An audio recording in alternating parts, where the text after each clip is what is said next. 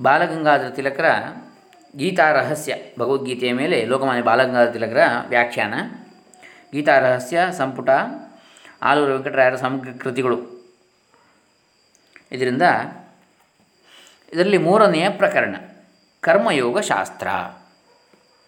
ಓಂ ಶ್ರೀ ಗುರುಭ್ಯೋ ನಮಃ. ಹರಿ ಓಂ. ಶ್ರೀ ಗಣೇಶಾಯ ನಮಃ. ತಸ್ಮಾದ್ ಯೋಗಾಯ ಯುಜ್ಯಸ್ವ ಯೋಗ ಕರ್ಮ ಸುಕೌಶಲಂ ಭಗವದ್ಗೀತೆಯ ಎರಡನೇ ಅಧ್ಯಾಯ ಐವತ್ತನೇ ಶ್ಲೋಕ. ಶಾಸ್ತ್ರವನ್ನು ಅಂದರೆ ಇದರ ಅರ್ಥ, ಆದ ಕಾರಣ ನೀನು ಯೋಗವನ್ನು ಆಶ್ರಯಿಸು, ಕರ್ಮ ಮಾಡುವ ರೀತಿ ಚಾತುರ್ಯ ಅಥವಾ ಕುಶಲತೆಗೆ ಯೋಗವೆನ್ನುತ್ತಾರೆ. ಇದು ಯೋಗ ಶಬ್ದದ ವ್ಯಾಖ್ಯೆ ಎಂದರ ಲಕ್ಷಣವು ಈ ವಿಷಯವನ್ನು ಕುರಿತು ಇದೇ ಪ್ರಕರಣದಲ್ಲಿ ಮುಂದೆ ಹೆಚ್ಚಿಗೆ ಹೇಳಿರುವೆವು.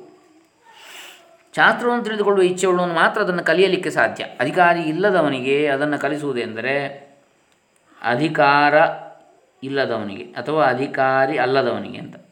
ಅದನ್ನು ಕಲಿಸುವುದಂದರೆ ಒಂದು ರೀತಿಯಿಂದ ಬೋರ್ಗಲ್ಲ ಮೇಲೆ ನೀರೆರೆದಂತೆ ಸರಿ. ಆದ್ದರಿಂದ ಶಿಷ್ಯನಿಗಂತೂ ಲಾಭವಿಲ್ಲ, ಗುರುವಿಗೂ ನಿಷ್ಕಾರಣವಾಗಿ ಶ್ರಮ. ಈ ರೀತಿಯಾಗಿ ಇಬ್ಬರ ಕಾಲವೂ ವ್ಯರ್ಥವಾಗ್ತದೆ. ಜೈಮಿನಿ ಬಾದರಾಯಣರು ತಮ್ಮ ಸೂತ್ರಗಳ ಆರಂಭದಲ್ಲಿ ಅಥಾತೋ ಬ್ರಹ್ಮ ಜಿಜ್ಞಾಸ ಅಥಾತೋ ಧರ್ಮ ಜಿಜ್ಞಾಸ ಎಂಬ ಸೂತ್ರಗಳನ್ನು ಪ್ರಯೋಗಿಸಿರುವುದಕ್ಕೂ ಇದೇ ಕಾರಣ. ಮುಮುಕ್ಷುವಿಗೆ ಮಾತ್ರ ಬ್ರಹ್ಮೋಪದೇಶವು ಧರ್ಮ ಜಿಜ್ಞಾಸುವಿಗೆ ಮಾತ್ರ ಧರ್ಮೋಪದೇಶವು ಉಚಿತವಿದ್ದಂತೆಯೇ ಪ್ರಪಂಚದಲ್ಲಿ ಕರ್ಮಾಚರಣೆಯ ತತ್ವವನ್ನು ಅರಿತುಕೊಳ್ಳುವ ಜಿಜ್ಞಾಸೆ ಹುಟ್ಟಿದವನಿಗೆ ಮಾತ್ರವೇ ಕರ್ಮಯೋಗ ಶಾಸ್ತ್ರವನ್ನು ನಿರೂಪಿಸುವುದು ಯೋಗ್ಯ. ಅದಕ್ಕೋಸ್ಕರವೇ ಒಂದನೇ ಪ್ರಕರಣದಲ್ಲಿ ಅಥಾತೋ ಎಂದು ಮೊದಲು ಮಾಡಿ. ಎರಡನೇದರಲ್ಲಿ ಕರ್ಮ ಜಿಜ್ಞಾಸೆಯ ಸ್ವರೂಪವನ್ನು ಕರ್ಮಯೋಗ ಶಾಸ್ತ್ರದ ಮಹತ್ವವನ್ನು ದಿಗ್ದರ್ಶನ ಮಾಡಿದ್ದೇವೆ. ಇಂಥಲ್ಲಿ ನನ್ನ ದಾರಿ ಕಟ್ಟಾಯಿತೆಂದು ತಿಳಿದ ಹೊರತು ಆ ಇಕ್ಕಟ್ಟಿನೊಳಗಿನ ಕಡೆಗಾಣಿಸುವ ಶಾಸ್ತ್ರದ ಮಹತ್ವವು ಮನಸ್ಸಿನಲ್ಲಿ ನೀಡುವುದಿಲ್ಲ ಮತ್ತು ಮಹತ್ವ ತಿಳಿಯದೆ ಬರೀ ಬಾಯ್ಪಾಠ ಮಾಡಿದ ಶಾಸ್ತ್ರವು ಮುಂಚೆ ನೆನಪಿನಲ್ಲಿ ಉಳಿಯುವುದಕ್ಕೂ ಕಠಿಣವಾಗ್ತದೆ. ಆದ್ದರಿಂದ ಶಾಣಾಕ್ಷರಾದ ಗುರುಗಳು ಶಿಷ್ಯನಲ್ಲಿ ಜಿಜ್ಞಾಸೆ ಹುಟ್ಟಿದೆಯೋ ಇಲ್ಲವೋ ಎಂಬುದನ್ನು ಮೊದಲು ನೋಡ್ತಾರೆ. ಶಿಷ್ಯನಲ್ಲಿ ಜಿಜ್ಞಾಸೆ ಹುಟ್ಟಿದೆಯೋ ಇಲ್ಲವೋ? ಬೇಕು, ಅವನಿಗೆ ತಿಳಿಬೇಕು ಅನ್ನುವ ಆಸೆ ಇದೆಯೋ ಇಲ್ಲವೋ? ಅದು ಇನ್ನೂ ಹುಟ್ಟಿರದಿದ್ದರೆ ಹುಟ್ಟಿಸಲು ಹವಣಿಸ್ತಾರೆ. ಗೀತೆಯಲ್ಲಿ ಕರ್ಮಯೋಗ ಶಾಸ್ತ್ರದ ವಿವೇಚನೆಯನ್ನು ಈ ಪದ್ಧತಿಯಿಂದಲೇ ಮಾಡಿದೆ. ತನ್ನಿಂದ ಪಿತೃವಧೆ, ಗುರುವಧೆಗಳು ಸಂಭವಿಸಿ ರಾಜರ ಮತ್ತು ಬಾಂಧವರ ಕ್ಷಯವಾಗುವಂತೆ ಘೋರವಾದ ಯುದ್ಧವನ್ನು ಬಿಟ್ಟು ಸನ್ಯಾಸ ಸ್ವೀಕರಿಸಲು ಸಿದ್ಧನಾದನು ಅರ್ಜುನ. ಆಗ ಪ್ರಾಪ್ತ ಪ್ರಾಪ್ತ ಕರ್ಮವನ್ನು ಬಿಡುವುದು ತಿಳಿಗೇಡಿತನದ ಮತ್ತು ಹೇಳಿತನದ ಲಕ್ಷಣವಾಗಿದ್ದು, ಅದರಿಂದ ಸ್ವರ್ಗವು ದೊರೆಯುವುದಂತೂ ದೂರವೇ ಉಳಿದು, ತಿರುಗಿ ನಿನಗೆ ಅಪಕೀರ್ತಿ ಮಾತ್ರ ಬರುವುದು. ಇವೇ ಮುಂತಾದ ಸಾಮಾನ್ಯವಾದ ಯುಕ್ತಿವಾದ ಯುಕ್ತಿ ಆದುದರಿಂದ ಅರ್ಜುನನಿಗೆ ಸಮಾಧಾನವಾಗದಿದ್ದಾಗ ಅಶೋಚ್ಯಾನನ್ವಶೋಚಸ್ತಂ ಪ್ರಜ್ಞಾವಾದಾಂಶ್ಚ ಭಾಷಸೆ, ಶೋಕ ಮಾಡಲು ಅನರ್ಹವಾದ ವಿಷಯಗಳನ್ನು ಕುರಿತು ಶೋಕ ಮಾಡುತ್ತಿ, ಬ್ರಹ್ಮಜ್ಞಾನದ ದೊಡ್ಡ ದೊಡ್ಡ ಬಡಿವಾರದ ಮಾತುಗಳನ್ನು ಮಾತ್ರ ಆಡುತ್ತಿ ಎಂದು ಸ್ವಲ್ಪ ಉಪಹಾಸ ಮಾಡಿದಂತೆ ಮಾಡಿ ಶ್ರೀಕೃಷ್ಣನು ಅವನಿಗೆ ಕರ್ಮಜ್ಞಾನ ಉಪದೇಶವನ್ನು ಮಾಡಿದ. ಅರ್ಜುನನ ಶಂಕೆಯು ನಿರಾಧಾರವಾದ್ದೇನೂ ಅಲ್ಲ. ದೊಡ್ಡ ದೊಡ್ಡ ಪಂಡಿತರಿಗೂ ಕೂಡ ಪ್ರಸಂಗ ವಿಶೇಷದಲ್ಲಿ ಯಾವುದನ್ನು ಮಾಡಬೇಕು, ಯಾವುದನ್ನು ಬಿಡಬೇಕು ಎಂಬ ಬಗ್ಗೆ ಹೀಗೆ ವ್ಯಾಮೋಹ ಉಂಟಾಗುತ್ತದೆ ಎಂಬುದನ್ನು ನಾವು ಹಿಂದಿನ ಪ್ರಕರಣದಲ್ಲಿ ತೋರಿಸಿದ್ದೇವೆ. ಆದರೆ ಕರ್ಮಾಕರ್ಮ ವಿವೇಚನೆಯಲ್ಲಿ ಅನೇಕ ತೊಡರುಗಳು ತಲೆ ಹಾಕುತ್ತವೆಂದು ಊಹಿಸಿ ಕರ್ಮವನ್ನೇ ಬಿಟ್ಟು ಬಿಡುವುದು ಉಚಿತವಲ್ಲವೆಂದು ಜಗತ್ತಿನಲ್ಲಿ ಕರ್ಮ ಲೋಪವಾಗದೆ ಅದರ ಪಾಪವು ಅಥವಾ ಬಂಧನವು ಮಾತ್ರ ಸೋಂಕದಂತೆ ಯೋಗವನ್ನು, ಅಂದರೆ ಯುಕ್ತಿಯನ್ನು, ಕುಶಲನಾದವನ್ನು ಯೋಚಿಸುವುದು ಉಚಿತವಾದುದರಿಂದ ಅರ್ಜುನನು ಹಾಗೆ ಮಾಡಬೇಕೆಂದು ತಸ್ಮಾತ್ ಯೋಗಾಯ ಯುಜ್ಯಸ್ವ. ಶ್ರೀಕೃಷ್ಣನ ಎಲ್ಲಕ್ಕೂ ಮೊದಲಿನ ಉಪದೇಶ, ಈ ಯೋಗವೆಂದರೆ ಕರ್ಮಯೋಗ ಶಾಸ್ತ್ರ ಅರ್ಜುನನಿಗೆ ಒದಗಿದ ಈ ಪ್ರಸಂಗವು ಲೋಕ ವಿಲಕ್ಷಣವೇನೂ ಅಲ್ಲ. ಪ್ರಪಂಚದಲ್ಲಿ ಈ ಥರದ ಸಣ್ಣ ಸಣ್ಣ ಸಂಕಟಗಳು, ಸಣ್ಣ ದೊಡ್ಡ ಸಂಕಟಗಳು ಎಲ್ಲರಿಗೂ ಒದಗುತ್ತವೆ. ಅಂದ ಬಳಿಕ ಗೀತೆಯೊಳಗಿನ ಈ ಕರ್ಮಯೋಗಶಾಸ್ತ್ರ ವಿವೇಚನೆಯನ್ನು ನಾವೆಲ್ಲರೂ ಕಲಿಯುವುದು ಅವಶ್ಯವಲ್ವೇ? ಆದರೆ ಯಾವುದೊಂದು ಶಾಸ್ತ್ರ ಪ್ರತಿಪಾದನೆಯಲ್ಲಿ ಬರುವ ಮುಖ್ಯ ಶಬ್ದಗಳ ಅರ್ಥವನ್ನು ಚೆನ್ನಾಗಿ ತಿಳಿಯುವುದಕ್ಕೆ ಅವುಗಳ ವ್ಯಾಖ್ಯೆಯನ್ನು ಮೊದಲು ಸ್ವಲ್ಪದರದ್ದು ಹೇಳುವುದು ಒಳ್ಳೆಯದು. ಇಲ್ಲದಿದ್ದರೆ ಮುಂದೆ ಹಲವು ಬಗೆಯ ತಪ್ಪು ತಿಳುವಳಿಕೆಗಳು ಇಲ್ಲವೇ ತೊಡಕುಗಳು ಉಂಟಾಗ್ತವೆ. ಆ ಕಾರಣವೇ ಈ ಸಾಮಾನ್ಯವಾದ ಪದ್ಧತಿಯನ್ನು ಅನುಸರಿಸಿ ಮೊದಲು ಈ ಶಾಸ್ತ್ರದಲ್ಲಿ ಬರುವ ಕೆಲವು ಮುಖ್ಯ ಶಬ್ದಗಳ ಅರ್ಥವನ್ನು ಪರೀಕ್ಷಿಸೋಣ.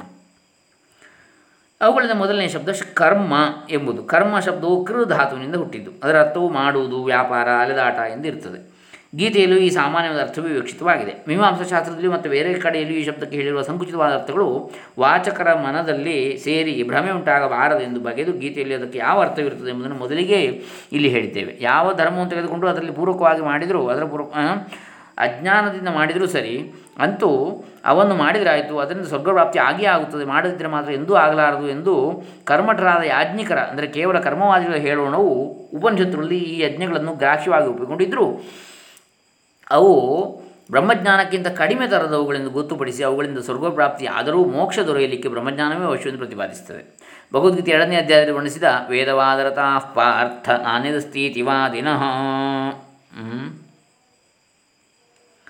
ಮುಂತಾದ ಯಜ್ಞ ಯಾಗಾದಿ ಕಾಮ್ಯ ಕರ್ಮಗಳು ಬ್ರಹ್ಮಜ್ಞಾನ ರಹಿತವಾಗಿ ಮಾಡಿದ ಕರ್ಮಗಳು ಹಾಗೆ ಆ, ಯಜ್ಞಾರ್ಥಾತ್ ಕರ್ಮಣೋನ್ಯತ್ರ ಲೋಕೋಯಂ ಕರ್ಮಬಂಧನ. ಯಜ್ಞಾರ್ಥವಾಗಿ ಮಾಡಿದ ಕರ್ಮಗಳು ಬಾಧಕವಾಗುವುದಿಲ್ಲ. ಮಿಕ್ಕುಳಿದ ಕರ್ಮಗಳೆಲ್ಲ ಬಾಧಕವಾಗ್ತವೆ.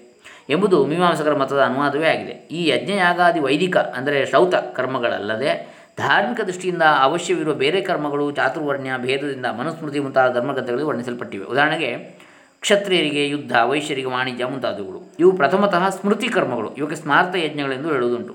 ಈ ಶ್ರೌತ ಸ್ಮಾರ್ತ ಕರ್ಮಗಳಲ್ಲದೆ ಇನ್ನೂ ಕೆಲವು ಧಾರ್ಮಿಕ ಕರ್ಮಗಳು. ಉದಾಹರಣೆಗೆ ವ್ರತ, ಉಪವಾಸ ಮುಂತಾದವು ಪುರಾಣಗಳಲ್ಲಷ್ಟೇ ಮೊದಲಿಗೆ ವಿಸ್ತಾರವಾಗಿ ಪ್ರತಿಪಾದಪಟ್ಟಿರುವುದರಿಂದ ಅವಕ್ಕೆ ಪೌರಾಣಿಕ ಕರ್ಮಗಳನ್ನು ಸಂಜ್ಞೆ ಕೊಡಬಹುದು. ಇವೆಲ್ಲ ಕರ್ಮಗಳಲ್ಲಿ ನಿತ್ಯ, ನೈಮಿತ್ತಿಕ, ಕಾಮ್ಯ ಹೀಗೆ ಮತ್ತೆ ಮೂರು ಭೇದಗಳು. ದಿನಾಲು ಮಾಡಲೇಬೇಕಾದ ಸ್ನಾನ, ಸಂಧ್ಯಾದಿ ಕರ್ಮಗಳು ನಿತ್ಯ ಕರ್ಮಗಳು ಇವುಗಳನ್ನು ಆಚರಿಸಿದರೆ ಹೆಚ್ಚಿನ ಫಲವಾಗಲಿ, ಅರ್ಥಸಿದ್ಧಿಯಾಗಲಿ ಲಭಿಸುವುದಿಲ್ಲ. ಮಾಡದಿದ್ದರೆ ಮಾತ್ರ ದೋಷ ಬರುವುದು.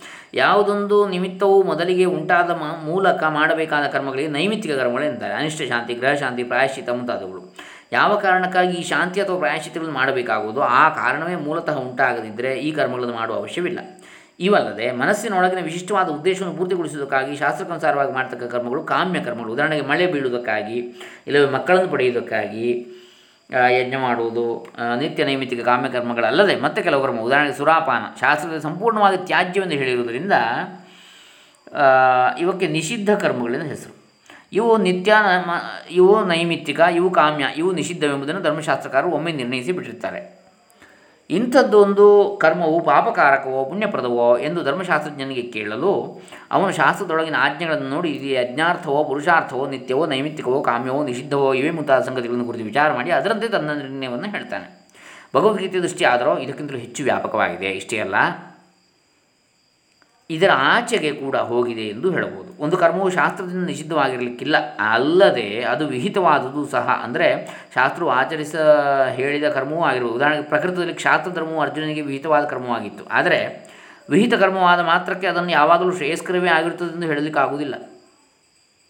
ಇದಲ್ಲದೆ ಶಾಸ್ತ್ರಗಳ ಆಜ್ಞೆಗಳು ಕೂಡ ಹಲವು ಪ್ರಸಂಗಗಳಲ್ಲಿ ಒಂದಕ್ಕೊಂದು ವಿರುದ್ಧವಾಗಿರುತ್ತದೆ ಎಂಬುದನ್ನು ಹಿಂದಿನ ಪ್ರಕರಣದಲ್ಲಿ ನಾವು ತೋರಿಸಿಯೇ ಇದ್ದೇವೆ. ಇಂತಹ ಪ್ರಸಂಗಗಳಲ್ಲಿ ಮನುಷ್ಯನು ಯಾವ ಮಾರ್ಗವನ್ನು ಕೈಗೊಳ್ಳಬೇಕೆಂಬುದನ್ನು ತಿಳಿಯುವುದಕ್ಕೆ ಏನಾದರೂ ಯುಕ್ತಿ ಉಂಟೋ ಹೇಗೆ? ಇದ್ದರೆ ಅದು ಯಾವುದು? ಎಂಬುದೇ ಗೀತೆಯೊಳಗಿನ ಪ್ರತಿಪಾದ್ಯ ವಿಷಯ. ಈ ಪ್ರತಿಪಾದನೆಗೆ ಮೇಲೆ ಹೇಳಿದ ಕರ್ಮಭೇದಗಳ ವಿಶೇಷ ಲಕ್ಷ್ಯ ಲಕ್ಷ್ಯ ಪೂರೈಸುವ ಕಾರಣ ಇಲ್ಲ. ಯಜ್ಞ ಯಾಗಾದಿಕ ವೈದಿಕ ಕರ್ಮಗಳ ವಿಷಯದಲ್ಲಿಯೂ ಮೀಮಾಂಸಕರ ಮತದ ವಿಚಾರವನ್ನು ಮಾಡಿದೆ. ಮತ್ತು ಕೊನೆಯ ಅಧ್ಯಾಯದಲ್ಲಿ ಯಜ್ಞ ಯಾಗಾದಿ ಕರ್ಮಗಳನ್ನು ಜ್ಞಾನಿಯಾದವನು ಮಾಡತಕ್ಕದ್ದೋ, ಮಾಡಕೂಡದೋ ಎಂಬ ಪ್ರಶ್ನೆಗೆ ಸಹ ಉತ್ತರವನ್ನು ಸ್ವಲ್ಪದರಲ್ಲೇ ಕೊಟ್ಟಿದೆ. ಆದರೆ ಗೀತೆಯೊಳಗಿನ ಮುಖ್ಯ ಪ್ರತಿಪಾದ್ಯ ವಿಷಯವು ಇದಕ್ಕಿಂತ ಹೆಚ್ಚಿಗೆ ವ್ಯಾಪಕವಾಗಿರುವುದರಿಂದ ಗೀತಾ ಪ್ರತಿಪಾದನೆಯಲ್ಲಿ ಕರ್ಮವೆಂಬ ಶಬ್ದಕ್ಕೆ ಕೇವಲ ಶ್ರೌತ ಅಥವಾ ಸ್ಮಾರ್ತ ಕರ್ಮವೆಂದು ಸಂಕುಚಿತವಾದ ಅರ್ಥವನ್ನು ಮಾತ್ರ ಮಾಡದೆ ಅದಕ್ಕಿಂತ ಹೆಚ್ಚು ವ್ಯಾಪಕ ಅರ್ಥವನ್ನು ತೆಗೆದುಕೊಳ್ಳಬೇಕು. ಸಾರಾಂಶ, ಮನುಷ್ಯನು ಮಾಡುವುದೆಲ್ಲವೂ ಅವನು ಉಣ್ಣುವುದು, ಕುಡಿಯುವುದು, ಆಡುವುದು ಕೂಡುವುದು ನಿಲ್ಲುವುದು, ಇರುವುದು, ಉಸಿರಾಡಿಸುವುದು ನಗುವುದು, ಅಳುವುದು ಮೂಸಿ ನೋಡುವುದು ನೋಡುವುದು, ಮಾತನಾಡುವುದು, ಕೇಳುವುದು, ನಡೆಯುವುದು, ಓಡುವುದು, ತೆಗೆದುಕೊಳ್ಳುವುದು, ಮಲಗುವುದು, ಎಚ್ಚರದಿಂದಿರುವುದು, ಕೊಲ್ಲುವುದು, ಯುದ್ಧ ಮಾಡುವುದು, ಮನನ ಅಥವಾ ಧ್ಯಾನ ಮಾಡುವುದು, ಆಜ್ಞೆ ಅಥವಾ ನಿಷೇಧ ಮಾಡುವುದು, ಆಮೇಲೆ ದಾನ ಮಾಡುವುದು, ಯಜ್ಞ ಮಾಡುವುದು, ಹೊಲ ಇಲ್ಲವೇ ವ್ಯಾಪಾರ ಮಾಡುವುದು, ಇಚ್ಛಿಸು, ಮಾಡುವುದು, ಇಚ್ಛಿಸುವುದು, ನಿಶ್ಚಯಿಸುವುದು ಸುಮ್ಮನೆ ಕುಳಿತುಕೊಳ್ಳುವುದು ಇವೇ ಮೊದಲಾದ ಕ್ರಿಯೆಗಳೆಲ್ಲ. ಅವು ಕಾಯಿಕವಾದಲಾಗಲಿ, ವಾಚಿಕವಾಗಲಿ, ಮಾನಸಿಕವಾದವೂ ಇರಲಿ. ಭಗವದ್ಗೀತೆಯಲ್ಲಿ ಕರ್ಮವೆಂಬ ಶಬ್ದದಲ್ಲಿಯೇ ಸಮಾವೇಶವಾಗಿವೆ. ಬಹಳ ಬೇಕೆ? ಜೀವದಿಂದ ಇರುವುದು ಅಥವಾ ಸಾಯುವುದು ಎಂಬ ಎರಡರೊಳಗೆ ಯಾವುದನ್ನು ಅಂಗೀಕರಿಸಬೇಕೆಂಬುದನ್ನು ಯೋಚಿಸಬೇಕಾಗ್ತದೆ. ಈ ತರಹ ವಿಚಾರ ಹುಟ್ಟಲು ಈ ಕರ್ಮಶಬ್ದಕ್ಕೆ ಕರ್ತವ್ಯ ಕರ್ಮ ಅಥವಾ ವಿಹಿತ ಕರ್ಮವೆಂದು ಅರ್ಥವಾಗ್ತದೆ. ಇದು ಮಾನವ ಪ್ರಾಣಿಯ ಕರ್ಮದ ವಿಚಾರ ಆಯಿತು. ಇದಕ್ಕೂ ಆಚೆಗೆ ಹೋಗಿ ಸಕಲ ಚರಾಚರ ಸೃಷ್ಟಿಯ, ಅಂದರೆ ಅಚೇತನ ವಸ್ತುಗಳ ವ್ಯಾಪಾರಕ್ಕೆ ಕೂಡ ಕರ್ಮವೆಂಬ ಶಬ್ದವೇ ಉಪಯೋಗಿಸಲ್ಪಡ್ತದೆ. ಆದರೆ ಅದನ್ನು ಕುರಿತು ಮುಂದೆ ಕರ್ಮ ವಿಭಾಗ ಪ್ರಕ್ರಿಯೆಯಲ್ಲಿ ಯೋಚಿಸ್ತೇವೆ. ನೋಡೋಣ. ಇನ್ನು ಮುಂದಿನ ಭಾಗವನ್ನು ನಾಳೆ ದಿವಸ ನೋಡೋಣ. ಹರೇ ರಾಮ. ಆಲೂರ ವೆಂಕಟರಾಯ ಪುರೋಹಿತ, ಕರ್ನಾಟಕ ಲೋಪುರೋಹಿತ ಆಲೂರು ವೆಂಕಟರಾಯರ ಚರಣಾರವಿಂದಾರ್ಪಿತಮಸ್ತು ಲೋಕಮಾನ್ಯ ಬಾಲಗಂಗಾಧರ ತಿಲಕ ಚರಣಾರವಿಂದಾರ್ಪಿತಮಸ್ತು ಭಗವಾನ್ ಶ್ರೀಕೃಷ್ಣಾರ್ಪಣಮಸ್ತು ಓಂ ತತ್ಸತ್. ಸರ್ವೇ ಜನ ಸುಖಿನೋ ಭವಂತು. ಲೋಕಾಸ್ತಮಸ್ತಃ ಸುಖಿನೋ ಭವಂತು. ಬ್ರಹ್ಮಾರ್ಪಣಮಸ್ತು